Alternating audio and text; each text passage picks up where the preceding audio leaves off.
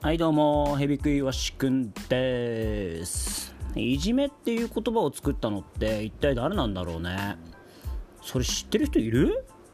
しかしまあこんな曖昧な言葉があるがゆえに犯罪行為が犯罪行為として認知されにくくなってしまってるよね。まあちょっと前に話題になった「子ども六法」っていう本をあの学校の先生って嫌うんだよね。俺あの本嫌いなんだよな。子供には子供の世界があるんだよ。なんて堂々と言ってる人を見たことがあるよ。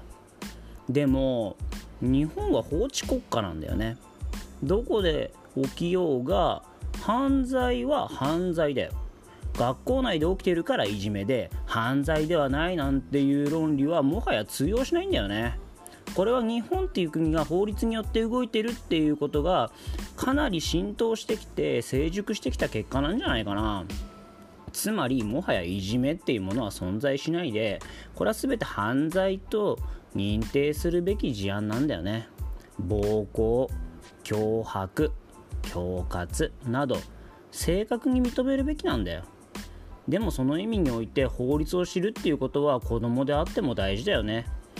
昔はさとよく人間関係づくりが欠かせなかったなんて誤った価値観を持ち続ける人もいるしまた被害者にも理由があるなんて結論付ける人だっている。事実被害者が以前加害者だったなんていう事件は多くあるしその被害においてはいかなる理由があろうとも犯罪行為を認めるわけにはいかない。でもたとえ被害に遭っていたからといって犯罪を犯していいわけではないんだよね。それでは法治国家である日本の根幹が揺らいじゃうよ。少し話それるけど学校ってなんで違い保険なのかな。校則っていう名のもとであれば憲法違反も法律違反も関係なしでしょ人権は無視するし。なんでこんな文化が生まれちゃったんだろうね。学校では被害者のケアに重点を置くけど本当にケアが必要なのは加害者なんだよね。日本はその制度も施設もないし。加害者が抱える闇だとか障害。これ障害が結構大きいよ。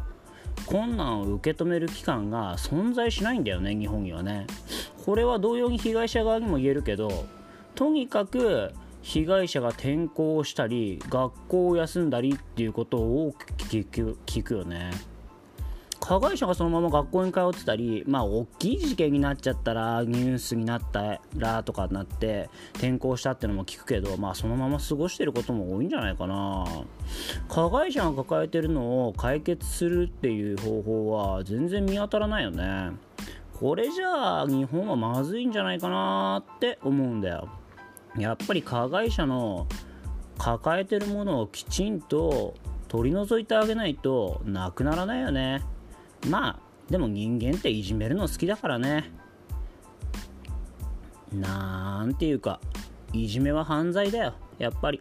大人でも子供でも。